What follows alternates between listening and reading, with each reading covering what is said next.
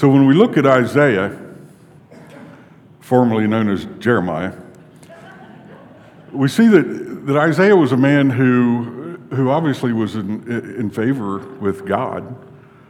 But at the moment he came in, in view of and was able to see in the, in the inner temple, he saw God and he saw all those, that, those things that were happening around him with the seraphim.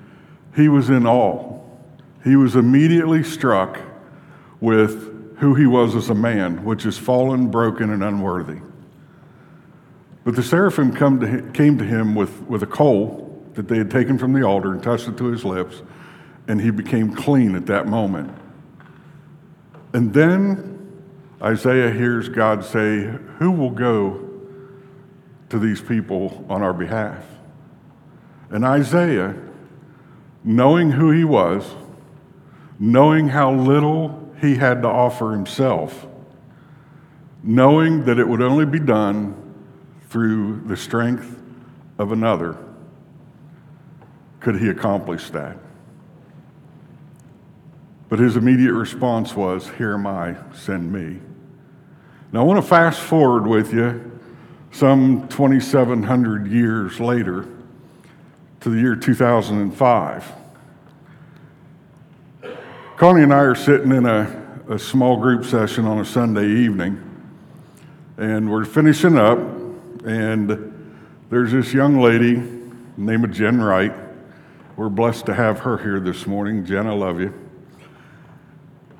Jen started telling us about a trip that she had just taken to Honduras. And as she spoke and as she told us about the things that she was involved in, the things that, they, that she experienced, uh, the things that they did, the impact that that had on her, and the emotion and the passion that she told us that story, just grabbed me. It grabbed me in a place that I'd never been grabbed before in my heart. And at the end of, of Jen telling us about this trip, I remember immediately my thought was, I'll go. Because Jen had asked us, she said, I'm getting ready to put a trip together. Are any of you interested or willing to go with me? Yeah, I'm in. Connie was, I, I leaned over to Connie and I said, I got to go. I got to see what this is all about.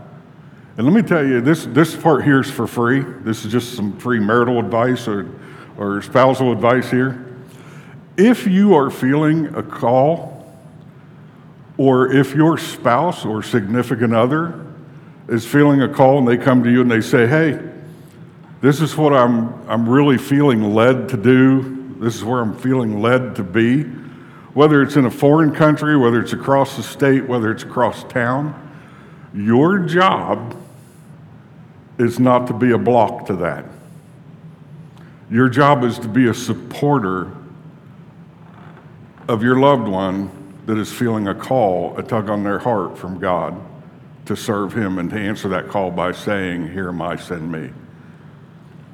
Fortunately, I had that in Connie she had her normal questions of, of you know, what's the, what's the safety issues like in Honduras? And I had started having some health issues, and, and so she was concerned that, you know, hey, if you, if you have an issue there, what kind of medical treatment is going to be available and, and what will happen with that. But never once did she say, I'm dead set against this. I wish you wouldn't go. She supported me 110% the entire time. That is the role of, of a spouse or significant other married to someone that is answering this call.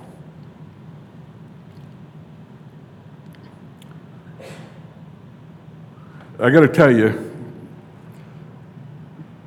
in the planning and in the months leading up to, to taking that first trip, and even getting over to Honduras, the thought kept going through my mind I'm going to go over there and I'm going to bless these people. We're going to build a house and it's going to be a beautiful house. We're going to pass out food and they're going to eat like they've never eaten before. I'm going to pray with, with people and, and kids, and I'm going to visit with them and play with them, and they're going to be, they're just going to be blessed by my presence. Well, I was wrong. I was the one that was blessed. I'm not sure, and I've been back five, six times now. We've taken, Connie has gone with me, the girls have gone with us. Um, I, am not sure that I have ever blessed in Honduras to the level that I've been blessed. See, I think God knew who I was at that time and what I needed at that time. And it just so happened that Honduras was where He wanted to teach me these lessons.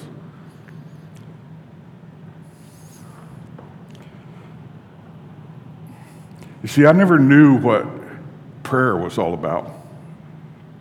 Thought I did.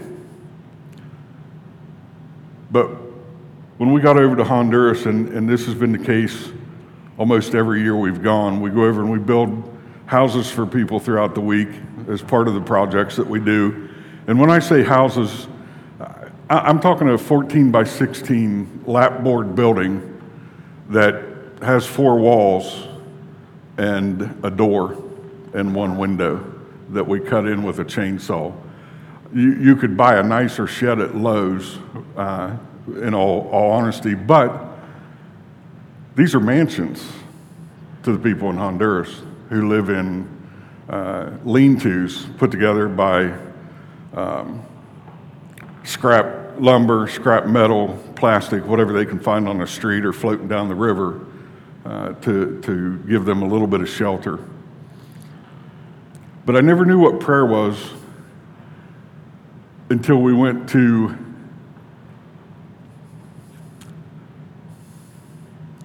till we went to a certain property outside of the dump, the city dump. And I, and I got to tell you, if, if you've ever been to the dump out on Dry, Run, or, uh, Dry Ridge Road, and you've smelled that smell out there and you think, man, I'm glad I don't live out in this area. Let me tell you something. That's like sitting next to a potpourri plug in compared to what you would experience by going into the city dump of Tegucigalpa, which, by the way, is home to a hundred or more people who live inside the dump in plastic lean tos because every day when the trash trucks come in, they literally fight buzzards the size of turkeys for food scraps, for plastic, and things that they can turn in for money. But we show up at this, at this house site, and there's an elderly woman there, and, and when we pull up, she hits her knees and begins to cry. And My first thought is, what have we done wrong? Did we come on the wrong day, or you know, what, what's happening here? Through conversation with her and a translator, what we learn is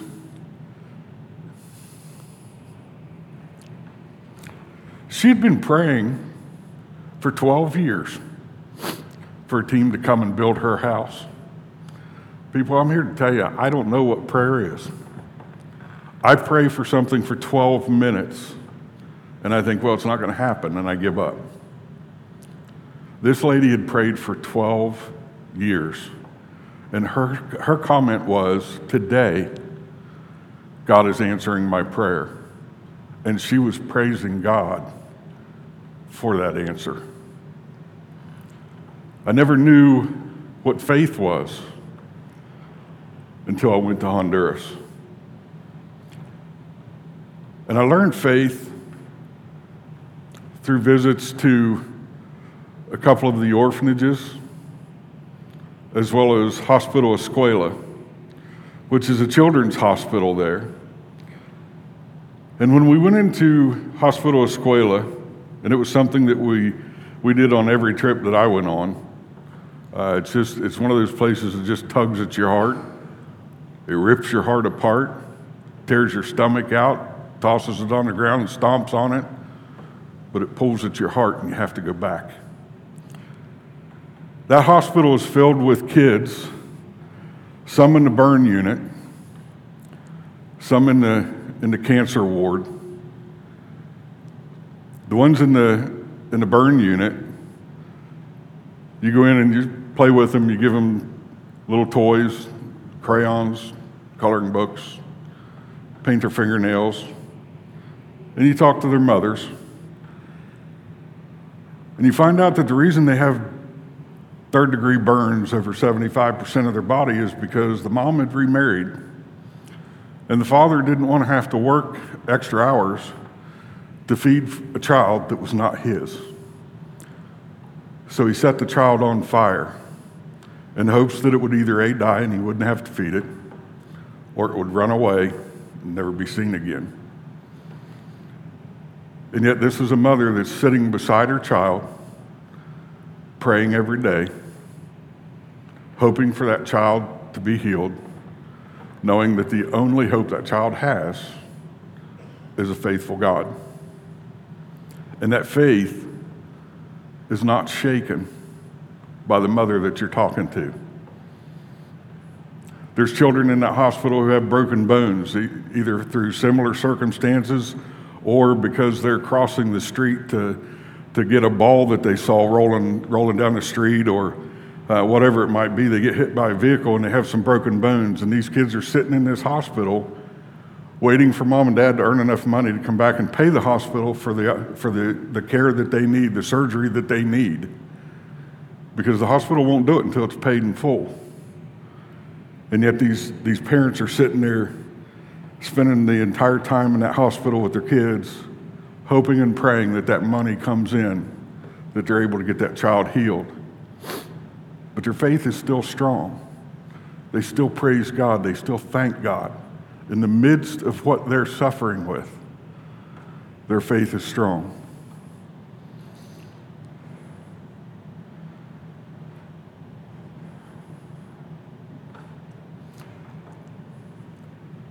Over the years, more and more lessons like this have, have come to me as a result of, of being in Honduras. I am not good. I'm not perfect. I'm not worthy. I try and work on these things that I've learned over the years. But what I do want to do today is share with you. And I want you to understand that this isn't, this isn't about me, this is about God's call. And that's why I wanted to share these, these things with you. One of the scriptures that has become one of the, the main mantras of, of those trips. If you turn with me to Matthew chapter 25. Then the king will say to those on his right, Come, you who are blessed by my Father, inherit the kingdom prepared for you from the foundation of the world. For I was hungry, and you gave me food. I was thirsty and you gave me drink. I was a stranger and you welcomed me. I was naked and you clothed me. I was sick and you visited me. I was in prison and you came to me. Then the righteous will answer him, saying, Lord, when did we see you hungry and feed you, or thirsty and give you drink? And when did we see you a stranger and welcome you, or naked and clothe you? And when did we see you sick or in prison and visit you? And the king will answer them, Truly I say to you, as you did it to one of the least of these my brothers, you did it to me.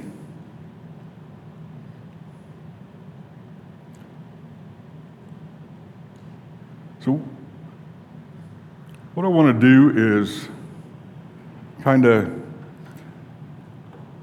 share from the lessons that I learned over faith and prayer and, and answering God's call. One of the things that we always hear is, well, that's a foreign land. Yeah, I'm glad you were able to do that, but that's just not for me. You know, there's plenty of work here to be done. Okay, go do it. Answer that call. And even if it's not for you to go to foreign lands, I understand that. Let me ask you a question.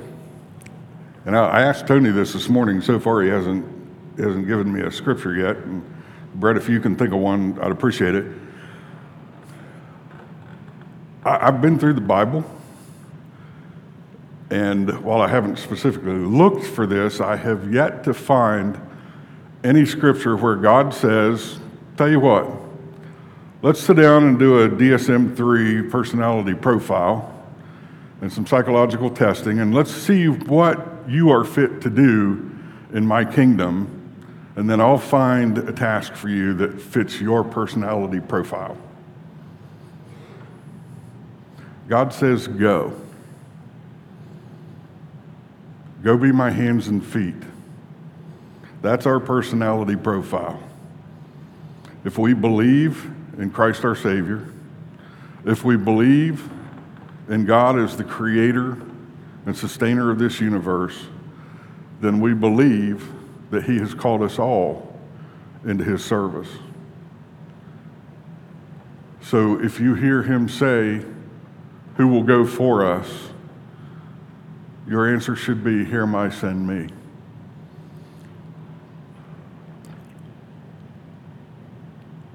There are, there are so many different opportunities that we have that, that don't necessarily involve going to a foreign land.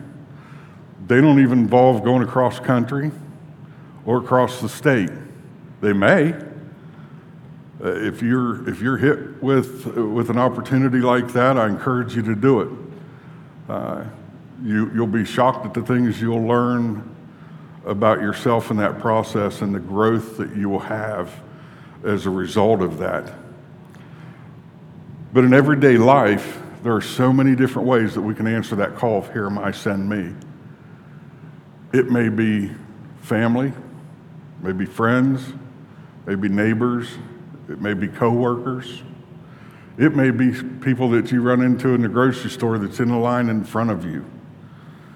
And God will put, put you in those places and give you those opportunities for people that need to know who He is, that may know who He is, but need someone to reach out to them and let them know, I am here with you. To hear God saying, It's okay, give it to me. Some of those may look like a friend or a neighbor or coworker who is looking for something bigger than themselves. They may know who God is, but they don't know God.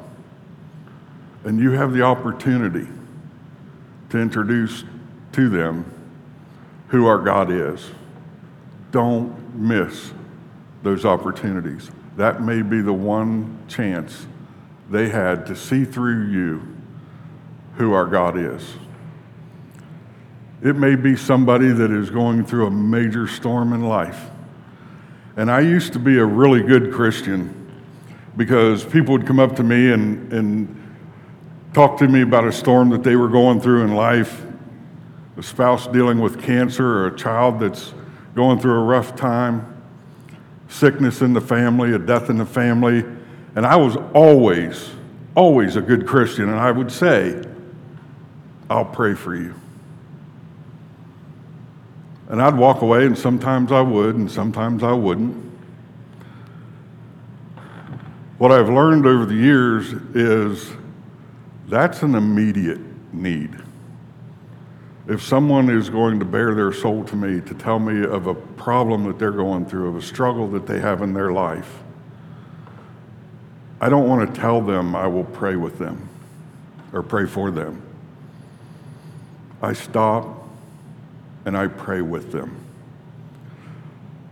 They're obviously in a moment where they need that, or they wouldn't have entrusted it to me.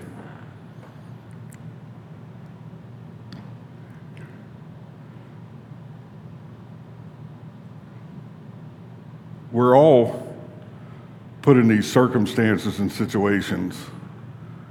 My prayer is that we become a church that recognizes those opportunities, recognizes those uh, people who have been put in front of us that have needs that only our Savior can take care of. Never convince yourself that you're not capable of being the person someone needs you to be in that moment or that you won't know what to say. Let me ask you a question. Do we really believe that we would step out in Jesus' name on God's behalf and He would allow that to fail? If He's counting on us to be His hands and His feet, do you not believe that God will be in control of that circumstance and that situation? I do. And I'm living proof of it because I, I am not a preacher. I'm not even a good talker. And I can tell you that over the years of doing uh, little things like this or communion thoughts, I've found one thing to be pretty true especially with the communion thoughts. I'll spend a couple of weeks getting things ready, thinking about what I have to say. And I'll have it down pat, I'll have it locked into memory, and I'll think, man, that's going to be good. That's going to make people think about the cross and, and what was done on the cross, and, and uh, that's going to be a good communion service right there. I'm telling you, it never fails. I'll sit up here on the front row getting ready to go, and five minutes before it's time for me to get up there, blank. I can't remember a word of what I had prepared. But I get up here, something comes out, and that's not me. That is nothing to do with me. That is God putting His word out there. God will not allow us to fail if we step out in His name. And I want to tell you this too. If you step out in God's name because you're, you're feeling the call, understand one, God's not going to, God's going to be faithful. God's going to allow that to happen the way He wants it to happen. If that person rejects the message, that's not a failure that's still a success because you answered the call of Here am I, send me. You've stepped out in faith of our Father. What that person decides to do as far as accepting or rejecting God and a relationship with Him, that's between that person and our Creator. By the same token, if they accept it, that's not a success on your part. It's not about us. It's about Him and His authority and His power. It's our job to answer the call, to spread His word. He makes the increase in the church.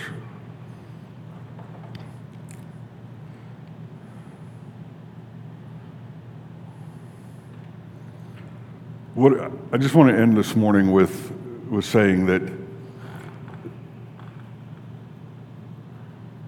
there, there are so many times over the years, and I can look back now and I think, you know, now I can see that that opportunity was an opportunity God put before me, and I totally blew it. I missed it. I didn't see it. I didn't take advantage of it. I still miss those opportunities.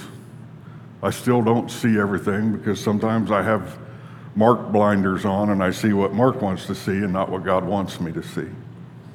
My prayer for this church is that we are a church that recognizes those opportunities, that sees the people God puts before us, and that we don't say, okay, I think somebody will probably help them out on that, and that'll be good. But we're a church that says, Here am I, send me. Whether it's a need they have that you can fulfill, coordinate it. There's plenty of people in this congregation that can do all number of things. Be the person that makes the phone call and makes that happen. Be the person that sits down with the person in need and pray with them right then. Don't promise a prayer, pray with them. fill the need, be the hands and feet of Jesus in this community.